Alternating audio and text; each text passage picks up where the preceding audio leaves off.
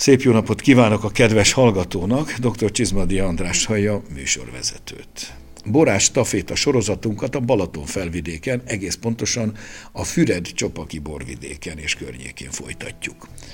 A Figula család dinasztikusnak is nevezhető bortörténete a mai témánk. Különös aprópót ad a dolognak, hogy ifja Figula Mihályt a Magyar Borakadémia tavaly decemberben az év borászává választotta, és ő egyúttal az első olyan borászunk, akinek már az édesapja is, idősebb Figula Mihály is az év borásza lett még az ezredfordulón, és ez sem volt véletlen. A 90-es évek hazai borászatára az volt általában a jellemző, hogy kikerülve a szocializmus tömegtermelés korszakából az egyes borvidékeinken egy-egy, néha két-három borász állt a megújulás élére, aki vagy akik azután jó ideig képviselték is gyakran egyedül az adott borvidéket, de a többiek előbb-utóbb őket kezdték követni. Nos, a Balatonfüred csopaki borvidéken ez volt idősebb Figula Mihály a 90-es években sokáig. Ő volt az az erjesztő kovász, aki elkezdte visszahelyezni a borvidéket egykori rangjára. A 90-es években úgy is, mint a helyi pince szövetkezet vezetője már is megmutatkozott a minőség iránti elkötelezettsége, nem is szólva az ezzel párhuzamosan elindított családi borászat borairól. Valóságos revelációként hatottak-e borok az akkori hazai választékban. Újra felfedezhettük Csopak, Füred erényeit, a többnyire addig nyálas, nyalós, tömegtermelt és arctalan, vagy inkább rossz arcú állami pincergazdasági borok után. Ezt a felhajtó erőt, amit Figula Mihály jelentett akkor, ezt honoráltuk az évborásza címmel. Időközben fiai is belenőttek a családi borászatba, ifjabb Mihály és János.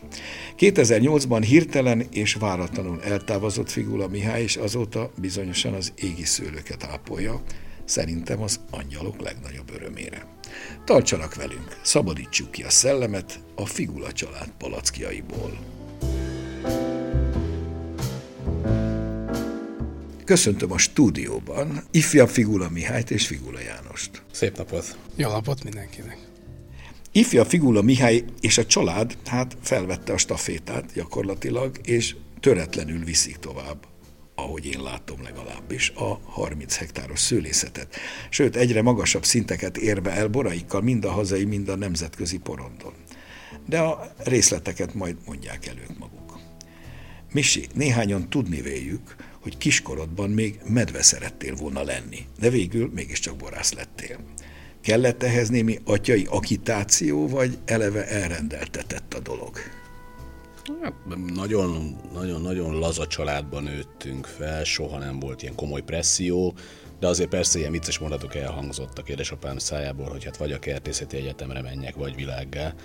Úgyhogy így nyilván... Nem volt más választás. Nem, nem, nem. Hát elmentem az egyetemre, és akkor így nyilván én ezt a szakmát tanultam, de hát aki ilyen családban nő fel, az tudja, hogy ez egy kicsit olyan, mint egy ilyen influenza járvány, hogy előbb-utóbb az ember úgyis elkapja. Úgyis elkapja. Jobb, ha túlesik rajta. Így van. János, nálad hogy állt a helyzet? Hát édesapánk egy nagyon széles érdeklődési körrel megáldott ember volt, verseket írt, gitározott, sokat olvasott, ugye például Eszterházi Péter is nagyon jó barátja volt, családi barátunk volt, tehát mindig nagyon mélyen érdekelte az irodalom és a művészetek világa. Én ezt a vonalat vittem tovább, úgy voltam vele, hogy a borászatról ugye otthon az ember nagyon sokat megtanult és megtapasztalt, úgyhogy Misi a kellő szakmai végzettséget megszerezte, ami ugye kell az üzemeltetéshez, úgyhogy nekem lehetőségem volt, hogy az egy, egy évvel. az egy évvel az eltén irodalommal, esztétikával, külföldön, zeneakadémián, ilyenekkel tudjak foglalkozni, úgyhogy azt gondolom, hogy édesapánk érdeklődési körét így ketten tovább vittük mind a ketten, igen. Térjünk vissza egy pillanatra atyátokra, és a család felmenőire. Volt ott, azt hiszem, anyai ágon egy déd nagyapa, akinek komoly szőlészeti és borászati háttere volt az a szintje a szőlőtermelésnek, a borkészítésnek, amiben mi gondolkodunk az első pillanattól fogva, az, az, az egy művészeti szint. Tehát ez egy nagyon-nagyon fontos dolog, hogy nem piacra termelünk és elvégezzük a munkát, hanem olyan borokat szeretnénk készíteni, ami komoly művészeti értékkel bír. Tehát ha valaki megiszik egy pohár figula bort, akkor az sokkal-sokkal többet ad annál, mint hogy a szomját oltsa, vagy uram, bocsán, némi bódulatot okozzon nem véletlen, hogy milyen kör alakult a, a mi borászatunk köré is, milyen emberek, akik szerették édesapámat, szeretik édesanyámat, és velünk ugyanúgy tartják a kapcsolatot, úgyhogy ez nagyon fontos. Felmerőkkel kapcsolatban, meg hát igen, ez egy anyai ág, hiszen onnan jön a szőlő és a bor termelése. Édesapa ugye nyíregyházi született. Nyírség, igen. Így van, és a Kertészeti Egyetemen esett szerelembe anya iránt, így került Balatonfüredre végül. De anyai ágon ez egy nagyon-nagyon komoly mezőgazdasággal foglalkozó család volt, hát és mint akik ugye... Volt szőlő is mindig. Volt szőlő is, és, és, bor is. és bor is, és mellette egyéb más szántóföldi növénytermesztés, állattartás, de az egésznek az égköve az nyilván mindig a szőlő és a bor volt, és hát ugye ne untassuk a hallgatókat a magyar történelem árnyas oldalával, mert hát mindenki ismeri, tudja, mint afféle valamivel rendelkező család úgy elbántak velük, hogy elvettek mindent, és ezt aztán nem adták vissza. És mi nem úgy gondolkodtunk erről, mint Eszterházi Péter, aki azt mondta, hogy földet vissza nem veszünk, mi vettünk. Atyátok nyírségi származású, ezt említettétek, de volt közben itt valami Soproni győri megálló is útközben. Van erről valami fontos mondani való? Hát az egyetem elvégzése után, ugye akkor még az egyetemen nem szőlészeket, borászokat képeztek, hanem ugye konzervipari szakmérnököket, és ennek egy része volt, és ennek megfelelően először ugye, ha jól emlékszem, akkor ugye Szigetváron konzervgyárban, utána Györmoson, Sopron, Ászári borvidék vezetője lett édesapánk, 20 évesen több mint 600 embert igazgatott, még a vízgyűjtő medencékben is bort terjesztettek a szovjet piacra, tehát ő, ő hihetetlen nagy léptekben és mértékben tudott gondolkozni. És mikor került aztán végül csopakra? Hát amikor elkezdték átépíteni a régi pajtát Balatonfüreden lakásnak, 80-as évek elején, akkor, akkor váltottak, akkor költöztek vissza Győrből, és most, hogy 83-ban vagy 84-ben kezdett el Csopakba, ezt még nem emlékszem. És az volt a Csopaki borászati szövetkezet, ugye? Ami ugyan már kisebb volt, de hát a mai napig akkor a tartályok vannak ott, hogy az egész pincénk szöröstű, bőröstű beleférne. Így van. Igen, és emlékszem, hogy ebben az korban ismerkedtem meg vele, és már akkor a szövetkezeti borok is milyen nagyon jók voltak. És ezzel ugye párhuzamosan indult el a 90-es évek elején a saját családi pincei. Igen, hát a, a Csopa alk az egy nagyon-nagyon erős dolog volt, és apának egyébként komoly törés volt az életébe, hogy azt nem tudta még inkább sikerre vinni, mert hát ugye Magyarországon sajnos a, a szövetkezet az még mindig egyet jelent a kommunizmussal. Igen, való. sajnos. Hát szövetkezet igen. van bőven Ezt Rákosék lejáratták. Igen, pedig az egy nagyon-nagyon jó gondolat volt, és olyannyira jó gondolat volt, hogy talán megint időszerű lenne, hogyha meg akarjuk állítani a szőlőterület további csökkenését, akkor a szövetkezet, mint forma, talán a legfontosabb dolog lehetne. Minden esetre az sajnos vége lett a csopaknak, pedig az a Balaton sorozat, amiket készítettek, az első olyan magyar borok voltak, amik rendkívül magas áron exportra kerültek az Egyesült Királyságba, Egyesült Államokba. Az, az, az egy sikersztori volt. Kristály száraz fehér borok meséljetek édesanyátokról. A háttér, ezt tudjuk, ő már atyátok életében is azért fontos háttér volt, és ez a háttér, ez egy nagyon masszív dolog, ha jól tudom, a mai napig. Igen, hát ugye ő is a kertészetén végzett, ugye ott ismerkedtek meg. A tetejébe édesanyja mikrobiológus szakmérnök is lett. Ő a környék laboránsa talán, vagy legalábbis sokáig az volt. Igen, igen, igen. Hát most már olyan szerencsés helyzetben van, hogy vállalhat kevesebbet, de nagyon-nagyon sokan kizárólag hozzájárnak, és hogy más nem mondjak, hát György Kovács Imre például ugye állandóan ott van a laborba, és nagyon-nagyon nagy a bizalom édesanyja irányába, hiszen tényleg úgy van, hogyha a pincébe bármi történik, mint Kálai professzor úr gyakorlatilag az erjedésnek minden egyes fázisát ismeri, és pontosan tudja, hogy mikor mi történik. Hihetetlen, hogy mondjam nektek, ilyen ilyen biztonságot ad nekünk gyakorló borászoknak. Mondhatjuk, hogy, hogy tudományos precizitással tudjátok követni a folyamatokat. Így igaz. Atyátok mellett sikerült valamibe, főleg ez rád vonatkozik, Misi, bele tanulni, hát nyilván a saját szakirányú tanulmányaidon kívül valamennyit, tehát amit családon belül, meg idesanyától is valamennyit mm. át,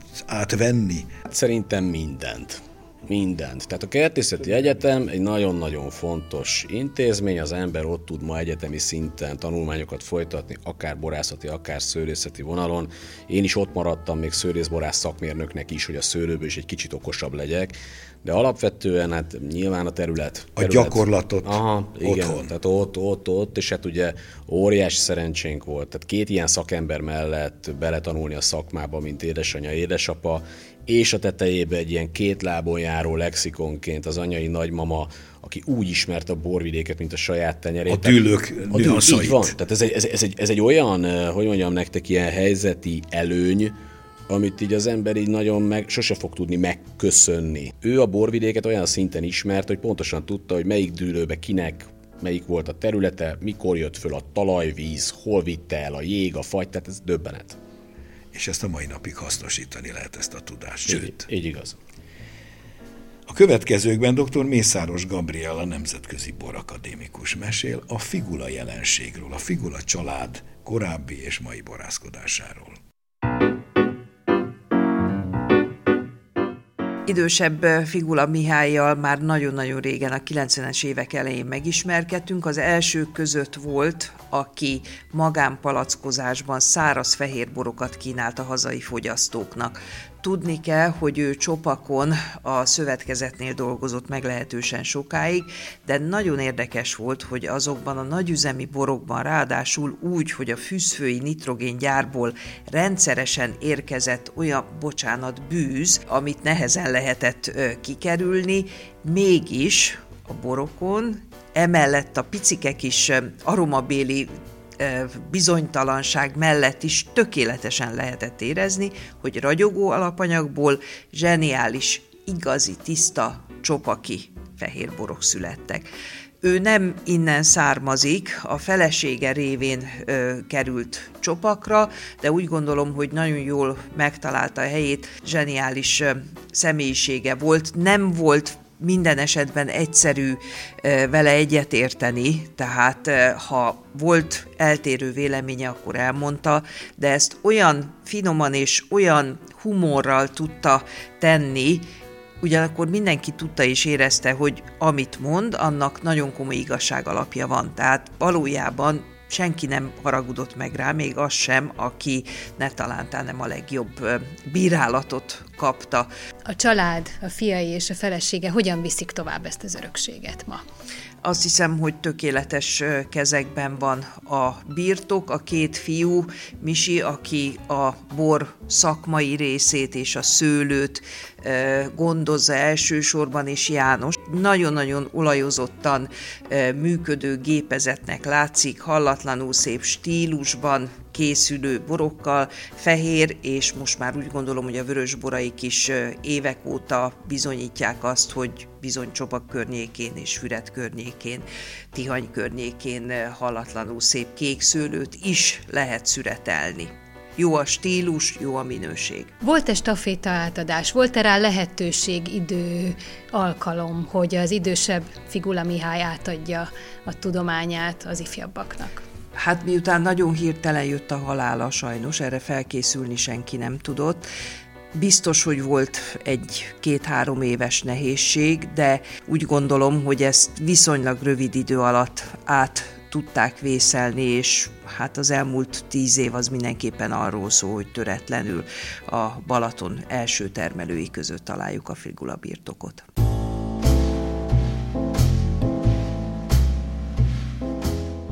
Misi, hol tart ma a borászat? Hová fejlődtetek? Mert nyilván fejlődtetek, gondolom technológiailag is.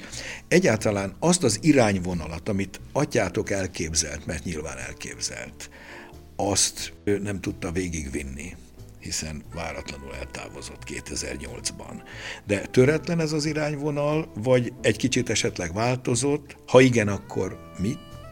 Voltak-e neki? Nyilván voltak valamilyen jövőképei, amit most már nektek kell beteljesíteni. Ez, én szeretném azt hinni, hogy töretlen. 30 év, 30 hektár, ugye 93 volt az első évjárat, tehát hogy pont 30 évesek vagyunk. Amiben szerintem erősek vagyunk, és lehet, hogy ez annyira nem trendi, hogy nem, hogy nem bővítjük a repertoárt, hanem inkább szűkítjük. Tehát mi termőhelyi borokba gondolkodunk, nagyon-nagyon egyszerű a stratégia, van gyakorlatilag hegyborunk, ez több dűlőnek a termése, van dűlőszintű borunk, ez egyetlen egy dűlőnek a termése, és ott az egésznek a koronája a parcella, amikor a dűlőn belül legkisebb egységet is szeretnénk, szeretnénk megmutatni, mert az nagyon egyedi, az nagyon karakteres, az nagyon különleges, ennyire egyszerű a kis piramisunk, és, és nem, nem hagyunk varga betűket. Tehát, tehát lehet ránk haragudni azért, akár kereskedelmi oldalról is, hogy nem csinálunk habzót, meg gyöngyözőt, meg nincsen figulapesgő. Petnatot. Meg petnat.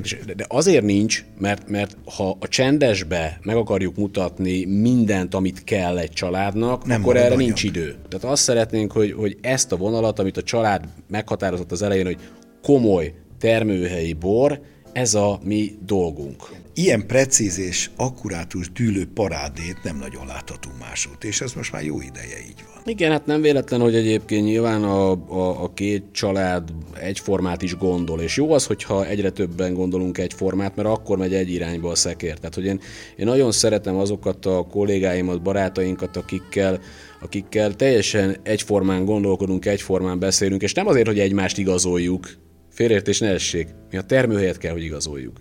Tehát itt nem a figuláról van szó, hanem a Balatonfüred csopaki borvidék dombjairól, dűlőiről, parcelláiról. Csak legalább felsorás szerint azért a fontosabb dűlőket említsük meg. Hát a rizlingekkel kapcsolatban ugye... És ezek szinte mindig rizlingek. Az olasznak mondott magyar rizling, igen, ahogy Márai mondja. Igen, de azért azt engedjétek meg, hogy behozzuk a, a, az olasz rizlingnek a, a kék fajtatását, amit mi kékfrankosnak hívunk. Tehát, hogy teljesen egyértelmű, hogy a termőhelyi adottságok legszebb tükröződése kékszőlőbe a mi vidékünkön az a kékfrankos lesz.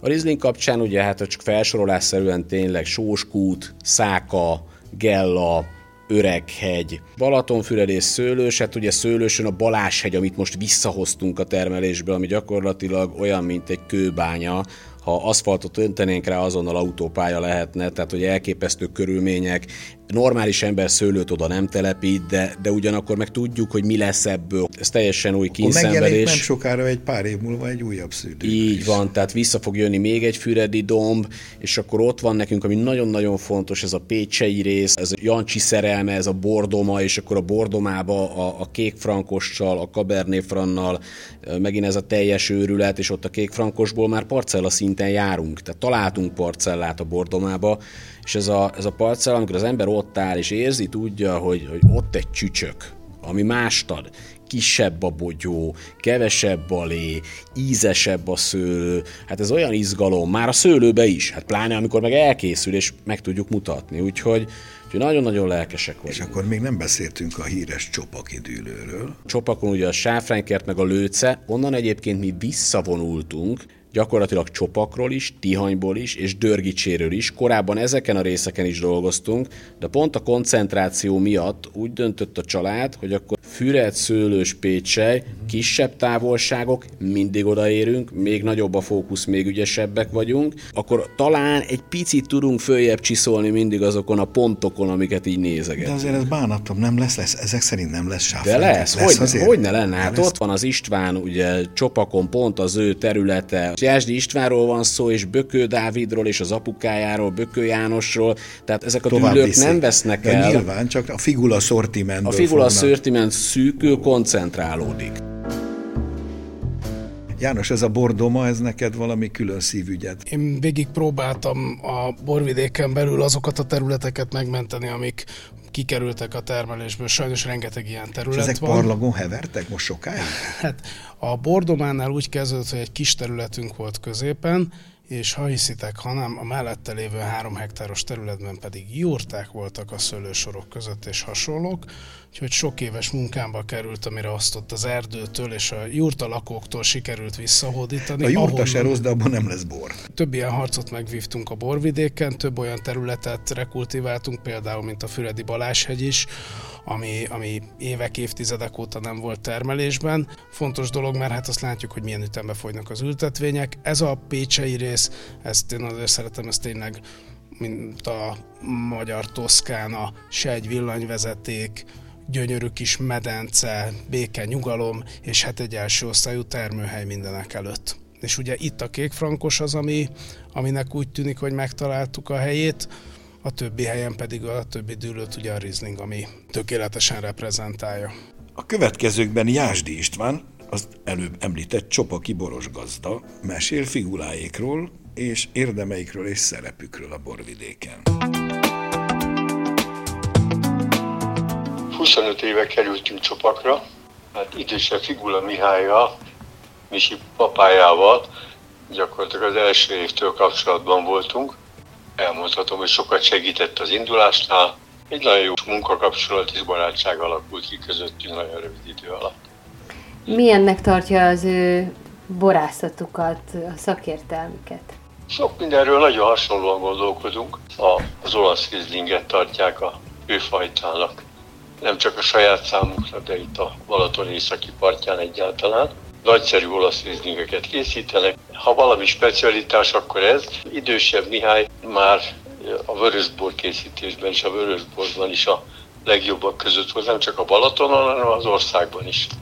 A 2000-es évek elején a nevezetes volt a tihanyi merlójuk, úgyhogy sok területen, sok oldalban jól működő borászata figuláéké. Rengeteget utaztunk különböző helyekre, Pannonborműves cég közgyűlésekre együtt utaztunk, hol Pannonnal már, hol Szexárdra, amire mindig szívesen emlékszünk kezünk, és, és sokat nevettünk ma is a idősebb Figula Mihály humora, amit Misi is örökölt. Valamikor a 2003-2004-ben a akkor még létező Pannon bormustrán a legjobb vörösbor az a Tihanyi Merlójuk lett, akkor ez kicsit fájt a villányiaknak, akik akkor már évtizede a csúcson voltak, és Öreg Mihály azt mondta Boknak, Gerének, Tifánnak, tehát a villányi ikonoknak, hogy gyertek el hozzám, tartok majd nekik egy volt csinyáló tanfolyamot, és ezt azóta idézgetjük. Ja, és még végül egy nem feltétlenül vicces, de egy idősebb Figula Mihálytól származó idézet, ami, ami egyébként a mi munkánkra is meghatározó módon bírt. Ő mondta azt, hogy a, a nagybor halkan is tisztán szól. Nem szerette a harsogó, vaskos dolgokat, ő a kifinomult, egyensúlyos harmonikus borokat szerette, és ez sok mindenki számára adott azóta példát.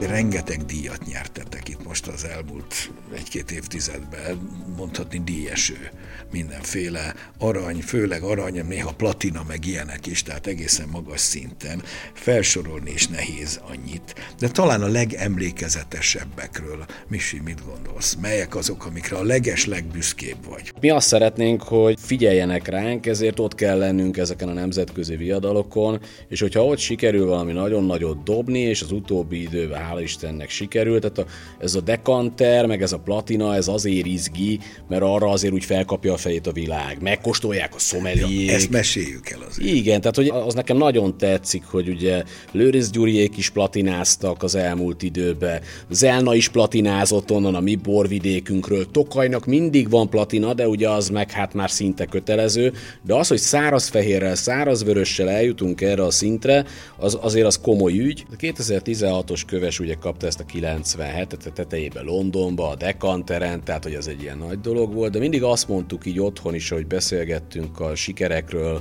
hogyha bármilyen komoly borversenyen Bordóba, vagy Párizsba nyertünk, vagy, vagy, vagy Berlinbe, hogy, hogy minden siker jó, csak ugye azt kell látni, hogy a, a, a világ akkor működik, hogyha mi, mi folytonosak vagyunk, és, és nem egyszeri mázli az, hogy mondjuk van egy köves. Sorozatos. Igen, ami sikert ér el, és akkor ugye az volt a szerencse, hogy a 16-ra elkészült a 20, a 20-ra pedig elkészült a 22. Most már azért a borvilág ott tart, hogy lehet dumálni órákat egy borról, senki nem fogja azért megvenni. Akkor veszik meg, ha az a bor kiváló.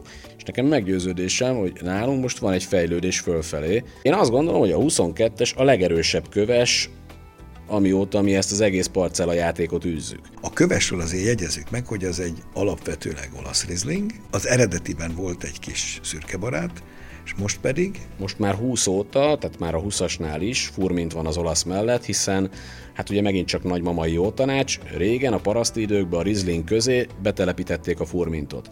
Majdnem így csináltuk, nekünk a Riesling mellett van a furmint fönn a gellába, és ott találtunk úgy parcellát, hogy össze tudjuk szüretelni a kettőt. És a köves is egy alparcella? A gellának egy így alparcellája? Van, így van, így van. Ez a gellának egy része, ahol sokkal-sokkal kövesebb, mint ahogy a bordomában, ahol a kék kékfrankoshoz találtunk ott, és a bordomának az alja, ott vastagabb a termőréteg. Fönn a tetején tiszta kő az egész. Ahol mostoha körülmények vannak, onnan jönnek a nagyborok. Ahogy mondani szoktuk, a szőlőnek kell egy kis szenvedés, de akkor hozza a javát.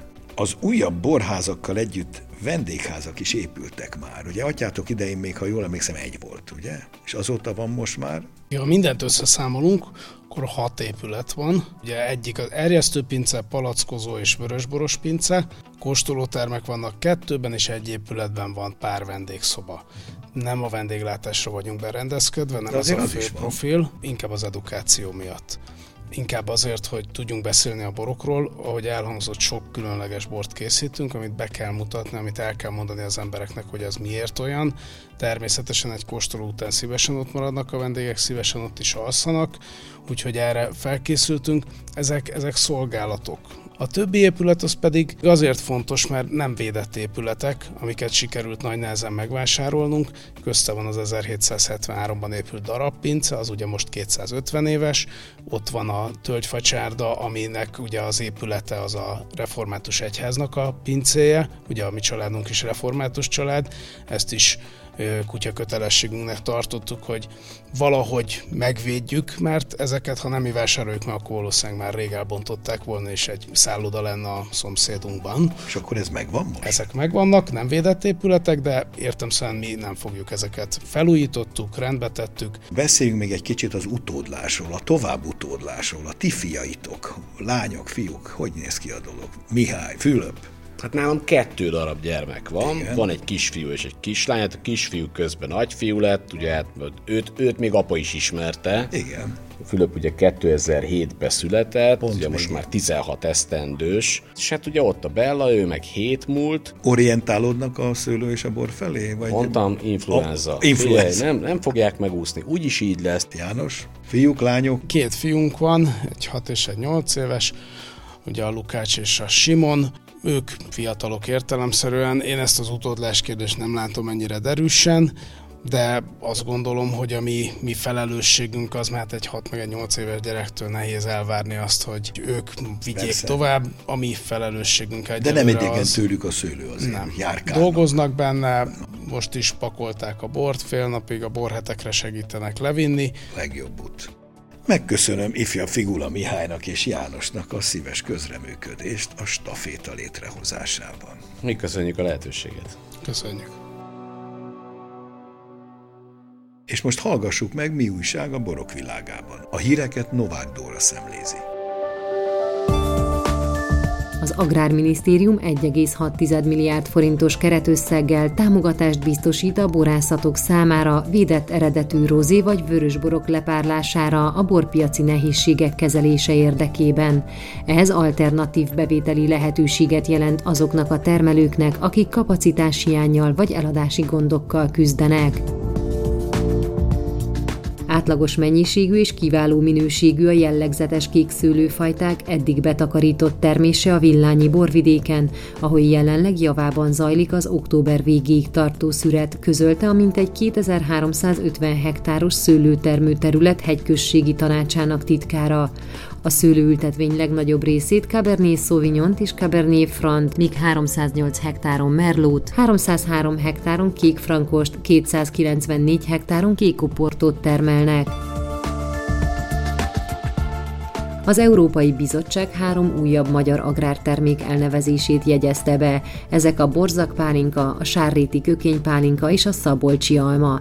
Ezzel 85-re emelkedett az uniós oltalom alatt álló magyar földrajzi árujelzők száma. Jelenleg 32 magyar élelmiszer, 38 bor és 15 magyar pálinka elnevezése védett az EU területén. Ez az uniós oltalmi rendszer védi azokat az agrártermékeket, amelyek egy lehatárolt földrajzi területről származnak, és amelyek előállítása az ehhez a földrajzi területhez köthető eljáráson alapul. A mai műsorunk véget ért. A hangmester Bolgár Jonatán nevében is megköszönöm figyelmüket. Szép napot, jó borokat, csodálatos figulaborokat kívánok mindannyiuknak. Dr. Csizmadi Andrást hallották.